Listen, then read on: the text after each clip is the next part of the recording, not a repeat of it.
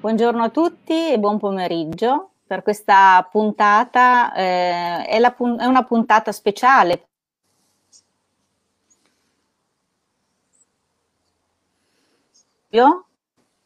Mi si sente bene? Io per un momento ti ho perso la voce, adesso ti risento di nuovo. Ok, allora ripartiamo dall'inizio. Buongiorno a tutti, buon sabato pomeriggio. Oggi è la giornata mondiale dell'ivermectina.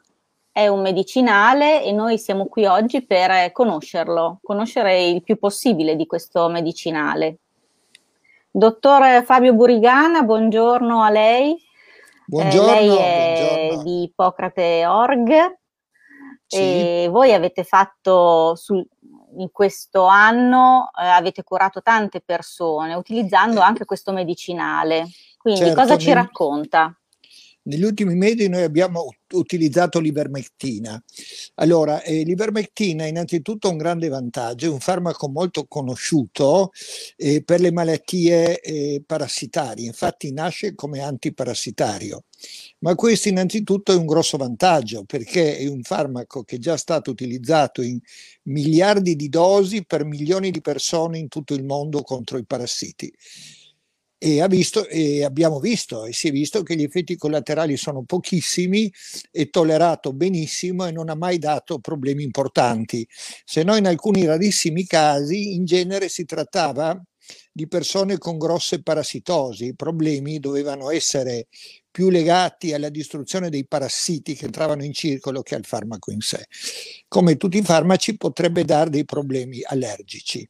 È un farmaco che è vero che agisce a livello del sistema nervoso centrale, però dei parassiti.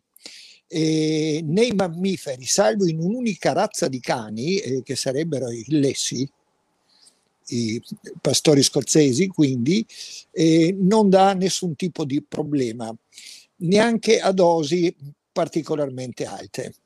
E, e, questo lo possiamo dire perché non per il Covid, ma per altre malattie è già utilizzato e molto conosciuto. Quindi questo è molto importante, non è un farmaco nuovo e quando un farmaco non è nuovo già si parte con una conoscenza con gli effetti collaterali. Allora, attivo sul Covid.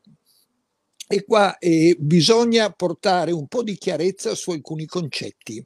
Allora circola eh, questa voce che il Covid è una malattia incurabile, no? Cioè che non si sì. può fare niente, cioè, questa è la voce. ma eh, bisogna essere precisi dal punto di vista concettuale.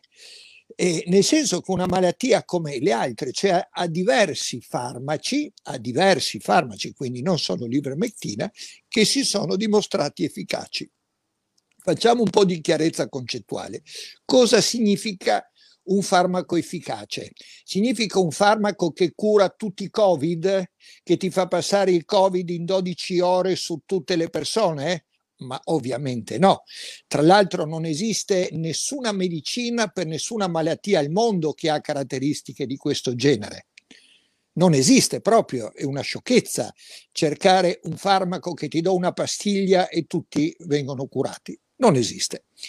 Esiste un farmaco che può essere più o meno efficace anche sull'efficacia bisogna avere le idee chiare, cioè, eh, questi sono i concetti che dovrebbero essere detti perché sono molto semplici. Quindi io per valutare un farmaco cosa devo andare a valutare? Devo valutare, uno, se mi diminuisci i ricoveri, due, se, diminu- se mi diminuisci i ricoveri in terapia intensiva, tre, se mi diminuisce la mortalità, quattro, se mi diminuisce i giorni di malattia, Quinto, se mi diminuisce i sintomi. Cioè, io quando valuto un farmaco non posso dire cura o non cura, devo dire cosa fa. Questi sono, ho detto, cinque parametri, quelli che mi sono venuti in mente adesso sono sicuramente più importanti, ovviamente ce ne sono altri, tipo la riduzione della carica virale, ma non voglio andare nei, nei dettagli. Questo che per spiegare che dire su un farmaco cura Cioè, dire che nessun farmaco cura il Covid è sbagliato, no, non è vero. Abbiamo visto che almeno su alcuni di questi parametri ma devo dire molti studi ovviamente sono stati fatti su quelli che si chiamano gli endpoint più importanti, cioè la mortalità. Ci sono tanti farmaci che agiscono a questo livello. Alcuni sono universalmente conosciuti, ad esempio il cortisonico preso dopo un certo giorno di malattia. Il cortisonico non deve essere mai preso in una fase iniziale. In molte persone gli anticoagulanti, eparina, eccetera, eccetera, questi diciamo sono conosciuti alcuni antivirali, ma poi ci sono altri farmaci che effettivamente funzionano. funzionano. Dopo dirò meglio come si fa a valutare se un farmaco funziona. E alla fine appena arriveremo all'ivermectina, perché voglio dare delle idee chiare in modo che ognuno possa poi ragionare con la propria testa. Cito semplicemente un farmaco, la colchicina, un farmaco che costa molto, molto poco, anche questo un farmaco già conosciuto, un farmaco che si usa ad esempio nella gotta e anche questo ha dei bellissimi studi che dimostrano che è efficace.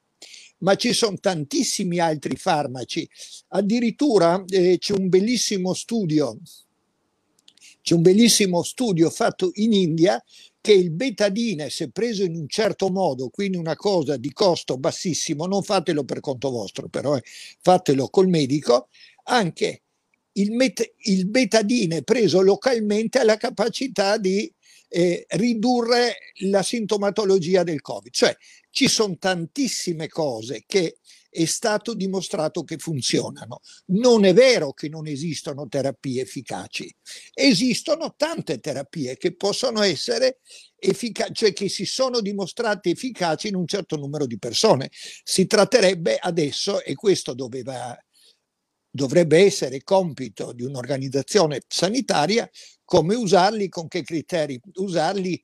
Cioè, questo lavoro, che in pratica è il lavoro che facciamo noi, perché noi di Ippocrate Org eh, facciamo delle riunioni settimanali per valutare la letteratura scientifica che emerge e quindi in queste riunioni noi valutiamo come affrontare sulla base delle nuove delle novità, come affrontare i casi di Covid e poi i casi di Covid non dimentichiamo che sono diversissimi perché c'è il Covid che si manifesta come un raffreddore e il Covid che ti porta in terapia intensiva.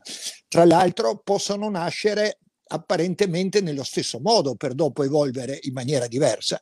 Evolveranno in maniera diversa in relazione a tanti parametri e sarà il medico con tutti questi bagagli terapeutici a sua disposizione che deciderà come procedere nel singolo caso. E questo lo discutiamo continuamente con delle indicazioni a tutti quanti i medici sulla base della letteratura scientifica. Queste sono eh, le terapie domiciliari, quelle di Sto cui parlando di terapie domiciliari, ma nulla vita che si possano fare in ospedale, perché certo si eh, possono anche fare in ospedale. E ad esempio, io eh, ho citato i cortisonici e la terapia anticoagulante che si fa soprattutto in ospedale, ma si può anche fare a, a casa nei casi specifici. Non voglio entrare troppo nei dettagli, ma voglio, eh, come dire, portare il campo concettuale per non far confusione, per essere preciso. Facciamo un altro passo avanti. C'è una domanda, ti fermo un attimo, c'è una domanda interessante eh, da Giusi sì. che dice queste terapie che lei reputa efficaci sì. nel peggiore dei casi potrebbero non guarire dal Covid, ma potrebbero avere degli effetti collaterali severi? Allora, eh, ogni farmaco può avere degli effetti collaterali, chi più e chi meno, chiaramente. Quando si dice che un farmaco è valido, significa che i vantaggi eh, superano gli effetti collaterali. Noi sappiamo bene che non esiste un farmaco in quanto tale privo di effetti collaterali. Per questo motivo noi non facciamo tutto subito a tutti quanti, va valutato. Il lavoro del medico è proprio questo, certamente. L'aspirina per non parlare della tachipirina, per non parlare de, de, delle cose che si usano ogni giorno, de, dal bicarbonato, cioè tutti possono avere effetti collaterali, chi più e chi meno. Il lavoro del mondo scientifico in generale e del medico in particolare è proprio mettere sulla bilancia questi costi e benefici. E questo è l'aggiornamento medico continuo che dà i nuovi dati della letteratura e ti dice per chi usiamo questa terapia qua sulla base dei dati di letteratura scientifica. Quindi gli effetti collaterali esistono sempre, non si prescinde da, dagli effetti collaterali. Beh, I bugiardini ce lo dicono perché se uno certo, guarda il bugiardino certo, di, tutto, di, un farmaco, di, un farmaco, qualsiasi gli verrebbe voglia di non prenderlo. Non esiste, non esiste, ma certo il lavoro del medico è valutare eh. Eh, quando è il caso di, di, di utilizzarlo. Voglio dire un'altra cosa importante, ma non è che questi e che questa efficacia e questi effetti collaterali siano, scritto, siano, scritti nel nome della molecola, bisogna fare degli studi scientifici e tutto il gioco della valutazione dell'efficacia è nel valutare gli cosiddetti studi scientifici. Esiste, non so se si può chiamare una branca della medicina, insomma una prospettiva della, della medicina che si occupa proprio della valutazione di una terapia eh, la valutazione dell'indicazione dell'eoterapia, che sarebbe l'evidence-based medicine. E ci sono, in, eh, c'è la possibilità di fare una valutazione di tutti gli studi eh, scientifici. Mi capita questo studio scientifico in cui le conclusioni, nelle conclusioni è scritto che questo farmaco diminuisce la mortalità nel 70% e ha effetti collaterali mo- modesti non mi basta leggere le conclusioni, il medico dovrebbe avere la capacità di leggere lo studio scientifico e valutare se lo studio scientifico è stato fatto bene o male. E tenete presente che comunque prima che uno studio scientifico sia pubblicato, la caratteristica della letteratura scientifica è che su un giornale io posso scrivere quello che voglio, eh, come dire, al massimo qualcuno mi denuncia dopo, ma, non, è che, cioè, non è che ho limiti nello scrivere. In una rivista scientifica no, in una rivista scientifica il mio articolo passa eh, attraverso una valutazione dei cosiddetti pari che valutano se, eh, se, se il mio articolo segue i criteri della scienza il fatto che sia i criteri della scienza non vuol dire che comunque non abbia delle imperfezioni. Infatti, quando l'articolo esce, dopo ci sono tutte le critiche eventuali sulla, sulla metodologia, sui risultati, eccetera, eccetera. Questo per spiegare come funziona la scienza. E adesso finalmente arrivo all'ivermectina. Quindi il concetto che io voglio dare non è vero, questo lo dico perché eh, ogni parola che oggi viene detta deve essere eh, come dire, eh, supportata da evidenze e sicure, soprattutto quando si va in opposizione a quelle che sono, eh, a quelle, eh, alle cose che vengono dette più, più, più spesso. No, uno del, delle cose, non esistono terapie precoci. No, non è vero, ma questo lo, lo dico di fronte a tutti i consessi eh, medici scientifici di questo mondo, no, ci sono tanti lavori scientifici che ti dicono che parecchie, parecchie molecole, parecchie, parecchi approcci terapeutici anche sono efficaci, chi più e chi meno. Il punto è fino a che punto eh, quali sono i, i, rischi, qual è il momento di, di darli, eccetera, eccetera. Ma l'informazione che vi voglio dare adesso, che così entriamo subito in, come dire, nel cuore del tema, che la sostanza che forse è stata di più studiata in questo momento, forse perché non ho co- contato i lavori, ma ce ne sono, c'è qualche migliaio di lavori scientifici, intendo dire non articoli di giornale, perché intendo dire eh, la caratteristica eh, della parola scientifico in questo contesto qua vuol dire che è stata approvata dal mondo scientifico per la pubblicazione. Se l'articolo è pubblicato vuol dire che non ha grossi errori di metodo, mettiamolo in questo modo, dopo ovviamente è discutibile. E la molecola che forse è stata più studiata nel mondo, forse, è l'ivermectina. Esistono migliaia di articoli che dimostrano con degli studi di livello alto. Ecco, gli studi, eh, eh, uno studio scientifico può essere può avere diversi livelli di affidabilità e viene detto nell'articolo. Come dire, uno studio randomizzato in doppio cieco ovviamente è più valido di uno studio osservazionale. E uno studio che ha 2000 persone più valido di uno studio che ha 20 persone, no? Cioè ci sono tutti i criteri di validità. Certo. Anche lo studio osservazionale di 20 persone può essere portato avanti correttamente e ti dà dei risultati, ma giustamente non è conclusivo. A proposito, non esiste nessun lavoro conclusivo in assoluto, perché domani ne può venire fuori un altro che ti dimostra che le cose non stanno esattamente in questo modo, oppure che quel lavoro è andato bene perché ci sono stati fatti degli errori metodologici, i cosiddetti bias. Questo qua per spiegare poi che la scienza non è monolitica, la, la scienza è, come dire, ha tante prospettive. Però adesso parliamo di articoli scientifici e gli articoli scientifici eh, che dimostrano l'utilizzo e l'efficacia dell'ivermectina nelle diverse fasi del Covid e soprattutto la sua tollerabilità altissima, parliamo qua appunto di effetti collaterali scarsissimi se non inesistenti, inesistenti non ce ne sono mai perché uno, eh, come dire, mentre prende l'ivermectina scivola, eh, scivola andando al bagno e, e può essere che visto che era concomitante lo mettiamo fra gli effetti collaterali. Adesso esagero, ma molti effetti collaterali non è detto che dipendano dal farmaco, possono essere delle concomitanti. Ebbene, nonostante questo limite nella valutazione degli effetti collaterali, l'ivermectina ha effetti collaterali bassissimi. Anche qua non esiste un farmaco che ha effetti collaterali zero, come si, si diceva prima, però ha effetti collaterali bassissimi ed è di grande efficacia. Ecco, cosa si intende di grande efficacia? Io ho preso in considerazione questi 5-6 parametri, perché per dire efficacia non è la parola efficacia, cioè vale quelle cose, diminuzione di mortalità, diminuzione di ricoveri in terapia intensiva, diminuzione di ospedalizzazione, riduzione dei, dei giorni di malattia, cioè questi sono i parametri per dire efficacia. Li ripeto perché bisogna avere dei concetti chiari, purtroppo molte cose che vengono dette sono fumose, per me è importante andare proprio nel dettaglio.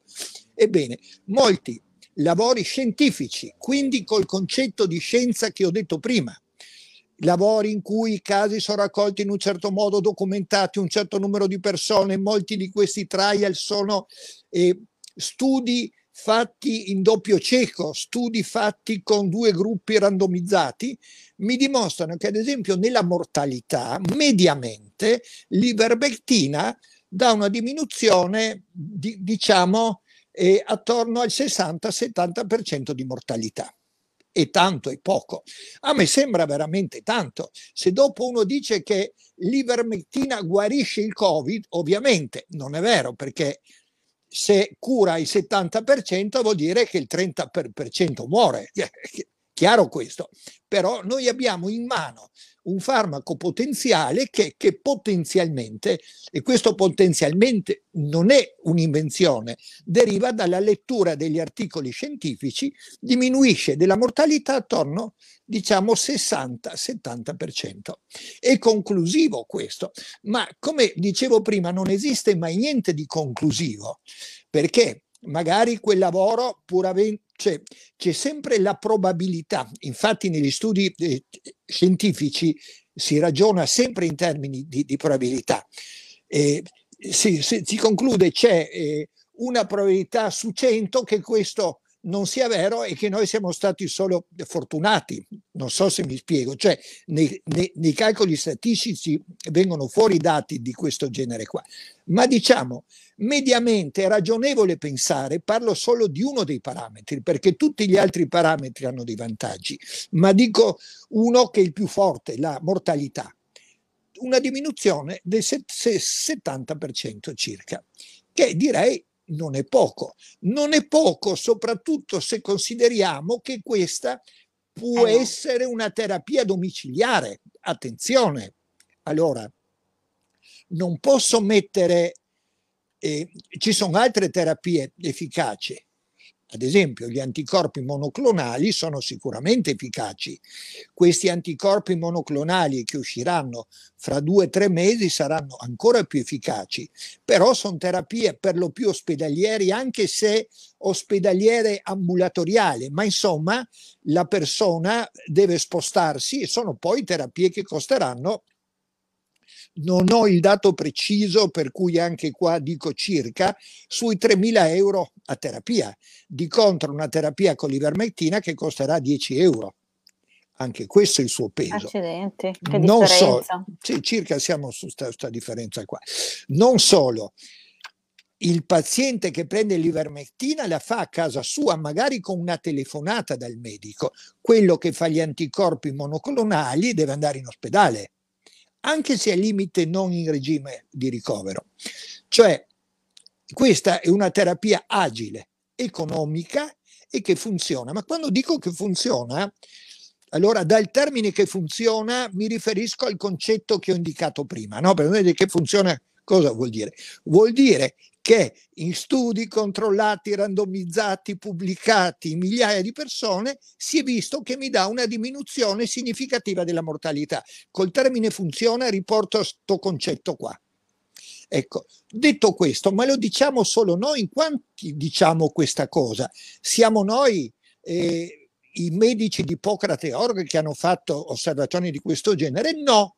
In 100 paesi, in 100 paesi del mondo gruppi di medici lavorano con l'ivermectina, hanno avuto, stanno avendo coi loro, vedendo con i loro occhi alcuni gruppi pubblicando, noi cercheremo di pubblicare, non abbiamo ancora fatto, hanno visto che le cose funzionano in questo modo. Quindi non è un gruppo piccolo, anche questo è il suo peso, perché una cosa che l'ivermectina fosse un fenomeno italiano o che ne so, o del Lazio, sono dieci medici del Lazio hanno visto che l'ivermectina funziona, hanno fatto una pubblicazione. No, sono centinaia di paesi, centinaia di paesi nel mondo, centinaia di medici utilizzano l'ivermectina sempre con risultati eccellenti. Eccellenti intendo questo, non intendo che guariscono tutti però sono risultati estremamente buoni con una molecola che costa molto, ma molto, molto poco, con effetti collaterali molto, molto, molto ridotti.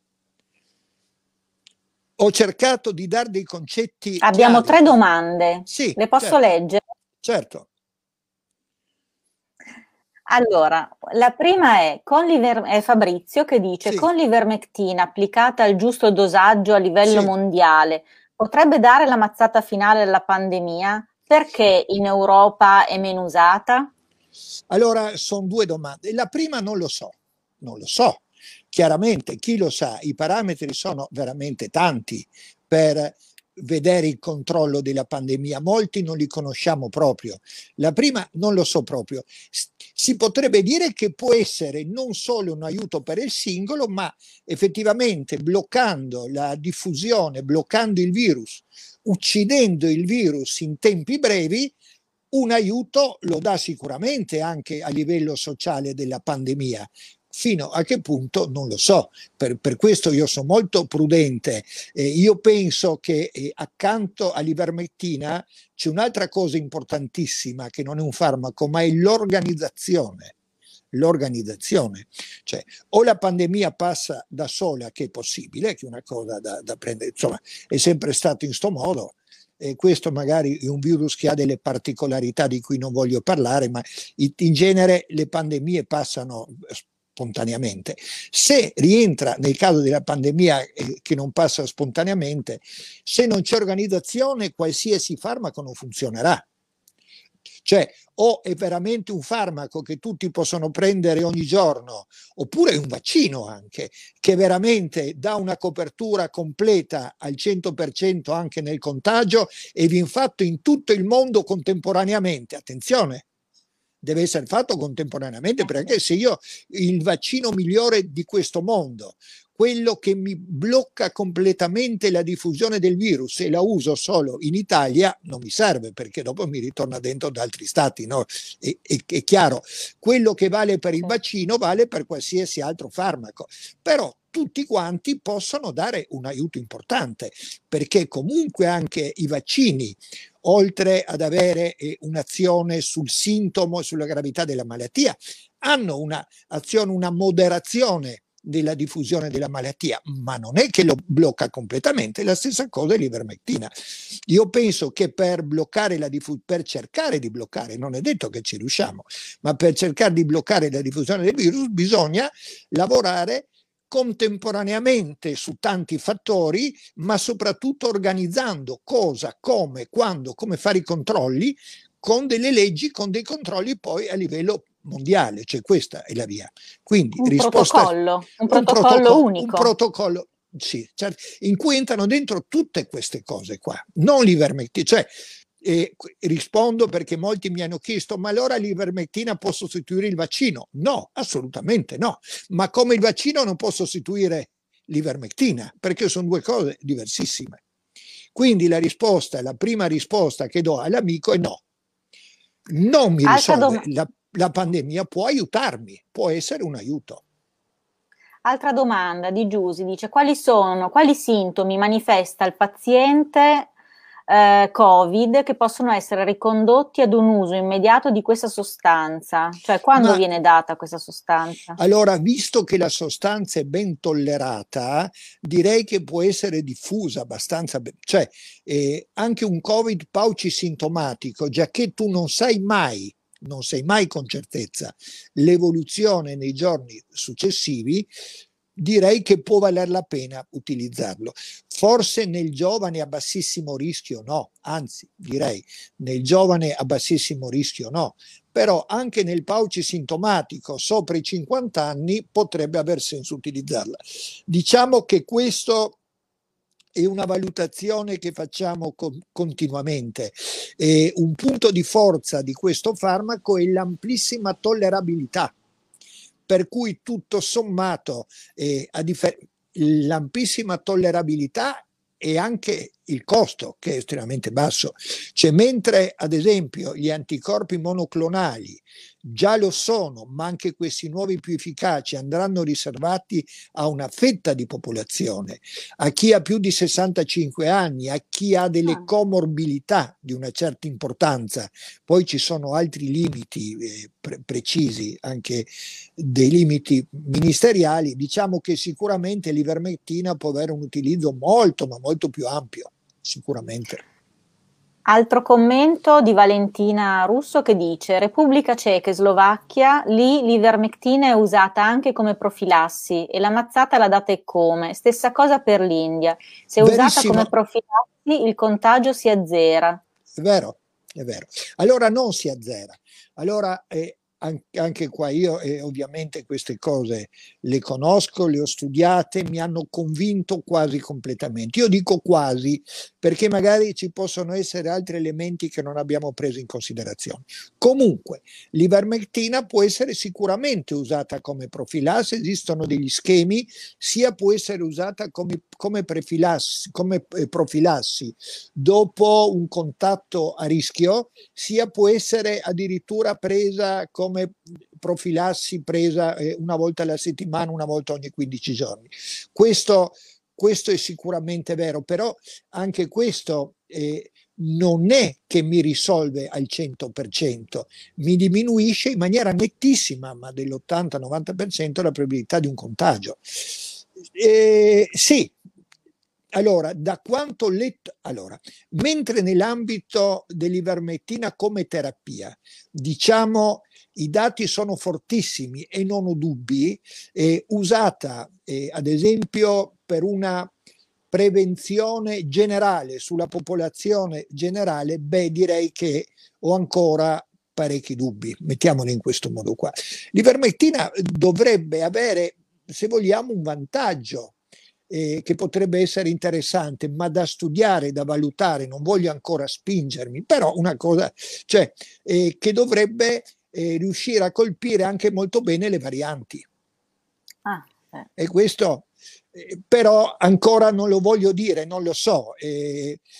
Ci può essere un'altra cosa da tenere in considerazione, che nel, nel momento in cui mettiamo il momento in cui fosse veramente eh, utilizzata eh, su larga scala per la, per la prevenzione, altre che per la terapia, sicuramente avrei il dubbio che magari il virus potesse avere qualche mutazione proprio per sfuggire all'ivermectina. Non è impossibile questo, anche se adesso non c'è perché comunque pur essendo utilizzata in tutto il mondo non è ancora così diffusa per darmi, cioè non sono state ancora riscontrate queste mutazioni o delle varianti resistenti all'ivermectina, ma non mi meraviglierebbe se accadesse ciò se fosse usata in maniera estensiva. Ma proprio per questo io penso che l'ivermectina non deve, non dovrebbe mai essere l'unica arma. È un'arma importante e dovrebbe essere utilizzata, ma non è che noi risolviamo tutto con l'ivermectina. Sarebbe ben che un'ingenuità, sarebbe ben che un'ingenuità. Questa è un po' la risposta a Sabrina eh, Grandoni che dice esperimento per esperimento, così come hanno permesso la sperimentazione della terapia genica così inoculata, poteva essere permessa anche la sperimentazione dell'invermectina o no? Ma allora, innanzitutto, è inesatto dire di una terapia genica, è un vaccino sui generi, insomma, è una terapia. Non, un, terapia genica ha un significato di altro tipo e non andrei a prenderla in questo modo. Eh, ma io, no, io proprio non voglio fare un confronto con il vaccino, perché mh, io penso che la prima cosa, e questo è il punto che si potrebbe ottenere, di utilizzarla semplicemente off-label in Italia per il Covid. Io non chiedo altro. E darla come indicazione, ma di, diciamo posso concordare, pur essendoci studi internazionali, può essere che il Ministero della Salute voglia fare i suoi studi e glieli, glieli facciamo fare. Intanto dammi la possibilità di utilizzarla. Dopo, Adesso non c'è questa possibilità? Allora, eh, diciamo così, che si può utilizzare in virtù di una legge degli anni 90, in virtù del fatto che è utilizzata in altri paesi europei. Da pochissimo, da giorni, abbiamo una carta in più da giocarci perché uscirà eh, un farmaco per utilizzo ambulatoriale per la terapia della scabbia, perché, perché l'ivermectina funziona la scabbia E, e, per cui, essendo un farmaco ehm, registrato in Italia per uso, prima lo era solo per uso ospedaliero, adesso lo è anche per uso ambulatoriale, si potrà utilizzare facendo ricette di un certo tipo come off-label. Prima si poteva anche, però con ricette di un altro tipo. Insomma, è un problema burocratico. Si Bernardo può... chiede come si fa a procurarsela? E bisogna che il, me- che il, medico la prescriva in un certo modo preciso, secondo certe norme precise. E ci sono le farmacie, devo dire grazie al lavoro nostro, eh? e io parlo proprio grazie al lavoro di Ippocrate Org, eh, perché noi siamo 150 medici e siamo riusciti a convincere parecchi farmacisti a procurarsela perché semplicemente prima non, non, era possibile averla, anche se legalmente era possibile averla perché il farmacista non ce l'aveva e soprattutto il farmacista non era tenuto ad averla. Ma adesso siamo riusciti a convincere, perché noi siamo stati, se non mi sbaglio, bisogna sempre dire in questo modo, eh, i primi ad utilizzare in maniera estensiva eh, l'ivermectina in Italia, noi di Ippocrate Org, e siamo noi di Ippocrate Org, assieme devo dire all'altro gruppo a cui appartengo, che sarebbe Medici Friuli Venezia Giulia, a stimolare dei bravissimi farmacisti a procurarci a fare la, la, l'ivermectina secondo queste norme vigenti che legalmente è possibile ma non è molto agevole. Ecco, è una rogna che si prendono i farmacisti nel farla. Quindi chi lo fa veramente lo fa per amore del prossimo, insomma, non lo fa per guadagnarci sopra neanche niente, insomma, anzi ci rimettono e hanno delle rogne e delle noie. E quindi grazie ai farmacisti che lo preparano. E adesso in Italia ce ne sono, però ce ne sono quanti? 10? 20? Pensiamo quante farmacie, per cui la persona che sta male dovrebbe poter avere l'ivermectina il giorno dopo. Grazie a questi nostri bravi farmacisti molte volte riusciamo pure, però certo se fosse diffusa sarebbe un'altra cosa, come prendere, come prendere l'aspirina, insomma. Cioè eh, riuscire ad arrivare a questo punto sarebbe già un grande successo e a mio avviso, come noi abbiamo già visto in Ippocrate Org, che su 17.000 persone abbiamo avuto 7 decessi, adesso pubblicheremo questo, quindi questo è un dato ufficioso, sono sempre preciso queste cose qua. Beh, eh, questo è un ottimo risultato e direi che questo risultato lo, dobbiamo anche all'ivermectina, ma potrebbe essere per tutti quanti. Ma attenzione, io voglio sottolineare che non dico niente di straordinario e di miracoloso che abbiamo fatto noi, cioè le pubblicazioni esistono, sono a migliaia, basta, basta andarle a leggere. Certamente non vengono dette, cioè, noi abbiamo fatto l'Ivermectina Day proprio per dire quello che normalmente non viene detto, ma esiste non è che stiamo parlando di una magia, di una cosa strana, di una cosa esoterica, stiamo parlando di scienza medica, punto. E uno dice, ma come mai questa scienza medica non viene com- comunicata a tu? Io non lo so, questo non è compito mio. C'è Giusy che dice: Possiamo allora far passare il messaggio che, acquisita la positività da test molecolare, tale sostanza può essere somministrata al paziente senza attendere che i sintomi degenerino? Ma la risposta è sì, però ci vuole sempre un medico, è sempre un farmaco. Questo, attenzione, ma d'altra parte non sarebbe neanche possibile perché senza quella ricetta specifica, speciale, non si, no, non si può avere l'ivermectina.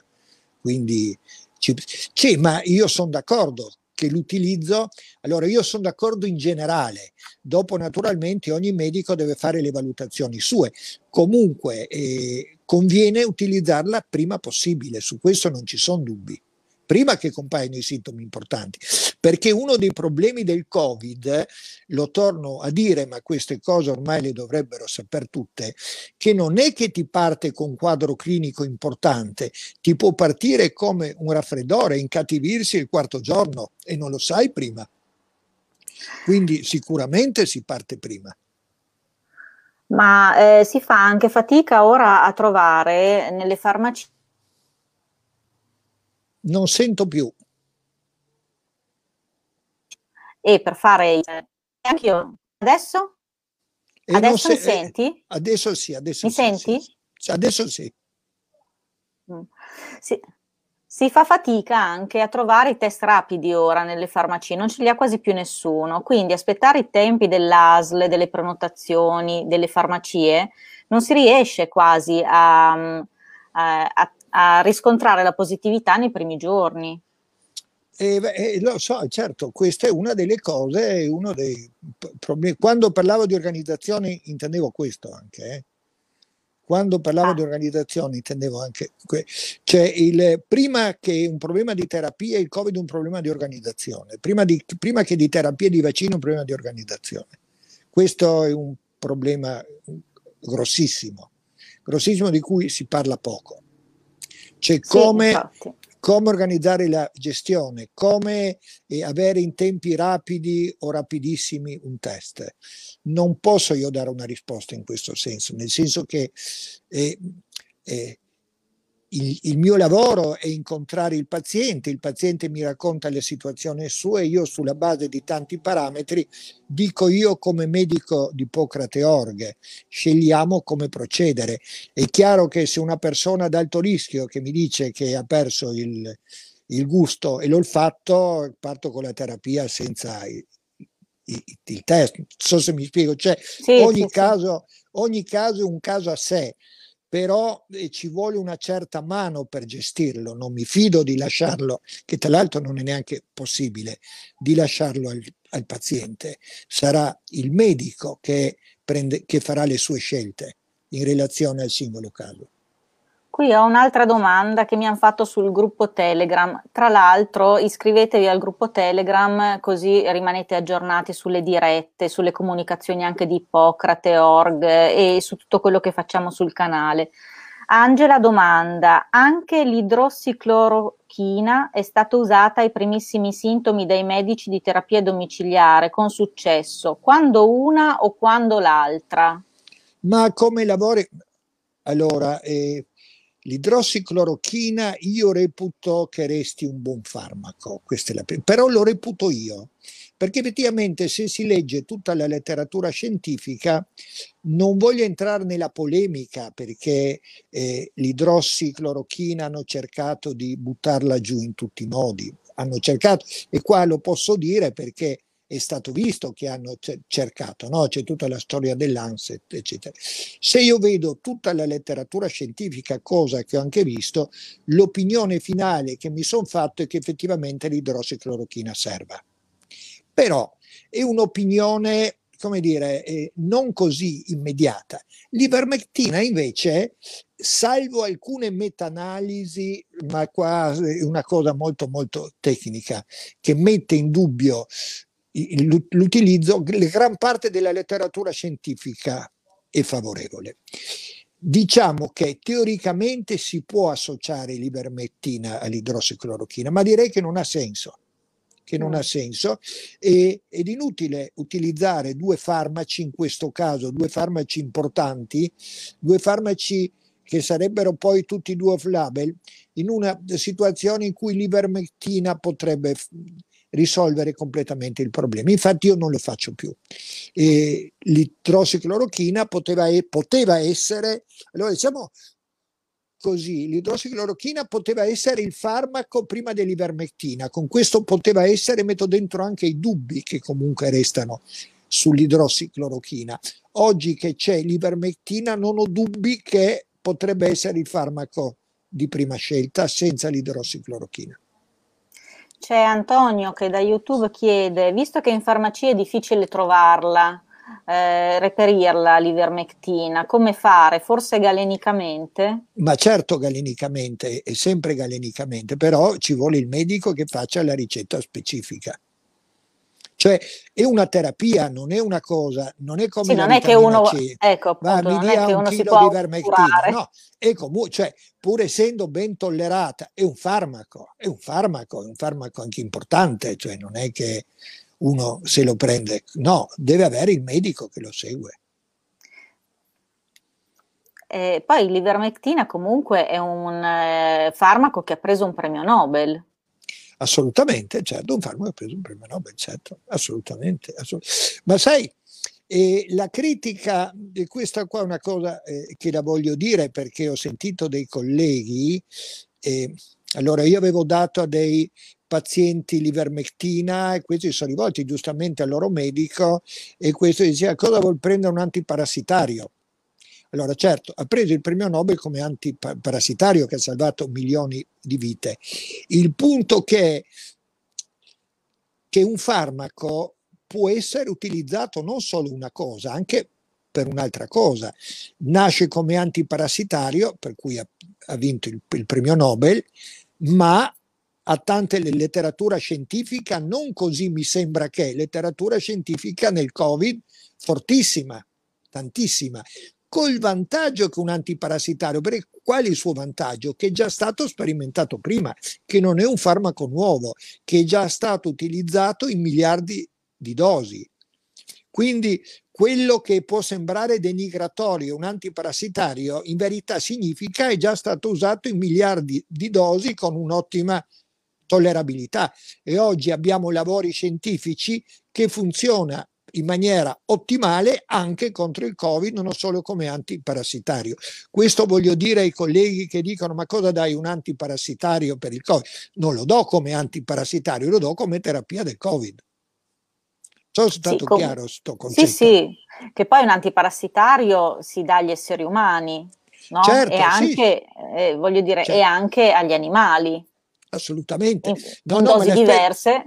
Ma certo, no, ma, ma, chiaramente è tanto utilizzato in veterinaria, ma io quando dico che è stato utilizzato in miliardi di dosi su milione di esseri umani, proprio, ah. cioè, quindi è un farmaco sicuro. Questo, cioè, questo voglio dire, non è l'antivirale nuovo che comincia ad essere sperimentato, che comunque, anche se esce in commercio, sarà stato sperimentato in un numero limitato di persone e si vedrà nel tempo, nel tempo si vedranno gli effetti collaterali.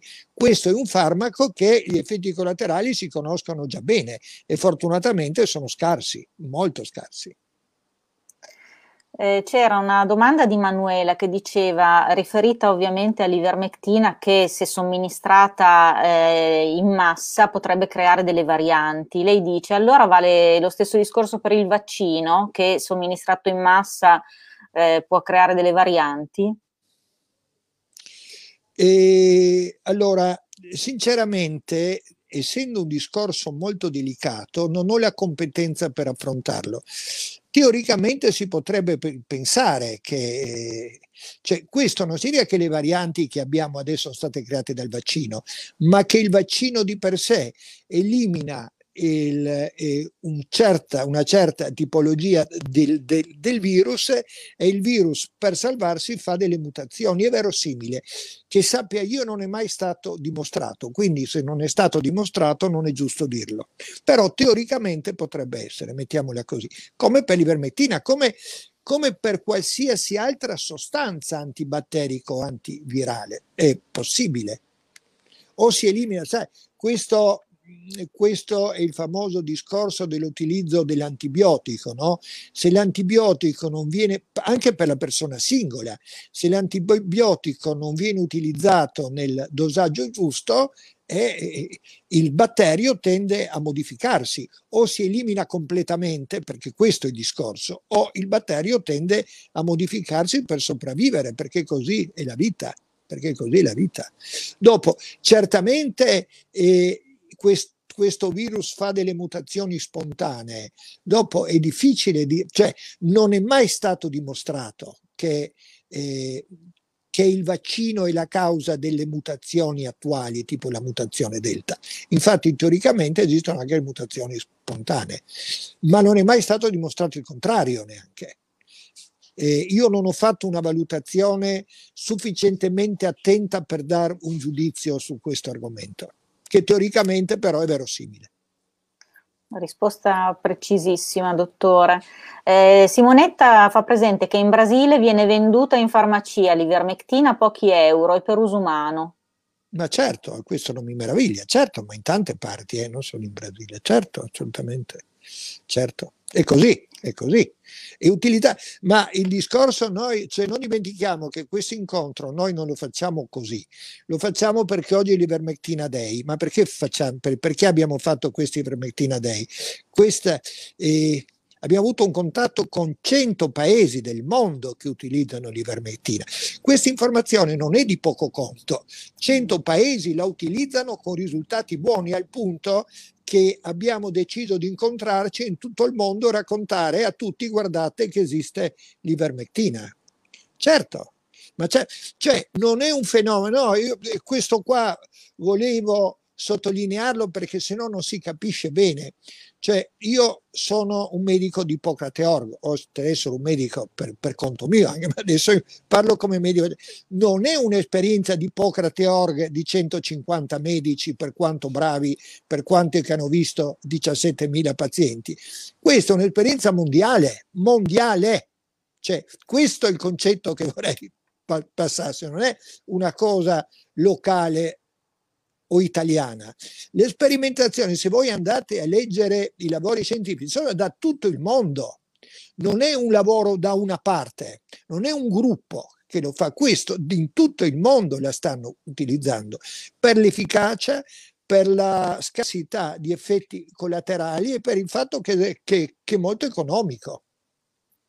Cioè, Io questo... vorrei che questa diretta e queste parole le sentisse chi deve sentirle, il Ministero della Salute, le sentisse l'AIFA, eh, ecco, eh, son, sono poi loro che gestiscono sul, sul, nel paese la materia, quindi vorrei proprio che arrivassero a loro. C'è Giusy che fa i complimenti, le, dice, professore le faccio i complimenti per la grande umiltà e immensa professionalità con la quale si approccia la problematica con profondo rispetto a tutela di tutti, con un Ma linguaggio guardi, semplice alla portata sì. di tutti. Guardi, io la ringrazio, sono tanto umile che non sono neanche professore, lo dico questo. ecco. Beh, è dottore però. È dottore, sì, questo, sì, questo, questo sì. Questo sì. Questo, questo sì. Bene, allora bene. dottore, grazie mille, eh, spero di, che siate contenti e che abbia risposto, il dottore ha risposto a tutte, tutte le vostre domande le, importanti tra l'altro e abbiamo tutte le idee più, più chiare. Diffondetele allora, diffondetele, diffondete questo video perché breve, devo dire anche la, la la giornalista mi, mi, ha fatto anche lei delle domande pu- puntuali e penso che per la maggior parte delle persone sia sviscerato il problema, come va preso, no? C'è uscire da eh, eh, l'ivermectina cura il covid, l'ivermectina risolve tutti i problemi, ma no che non è vero, però può essere eh, un fattore molto molto importante, molto molto utile, perché non utilizzarlo? Questo poi in estrema sintesi, insomma. Sì. Grazie mille ancora, dottore. Grazie tante, grazie tante grazie a, a voi. grazie a chi mi ha ascoltato. Diffondete, mi raccomando, diffondete il più possibile questo video. Grazie mille. Grazie. Arrivederci. Grazie.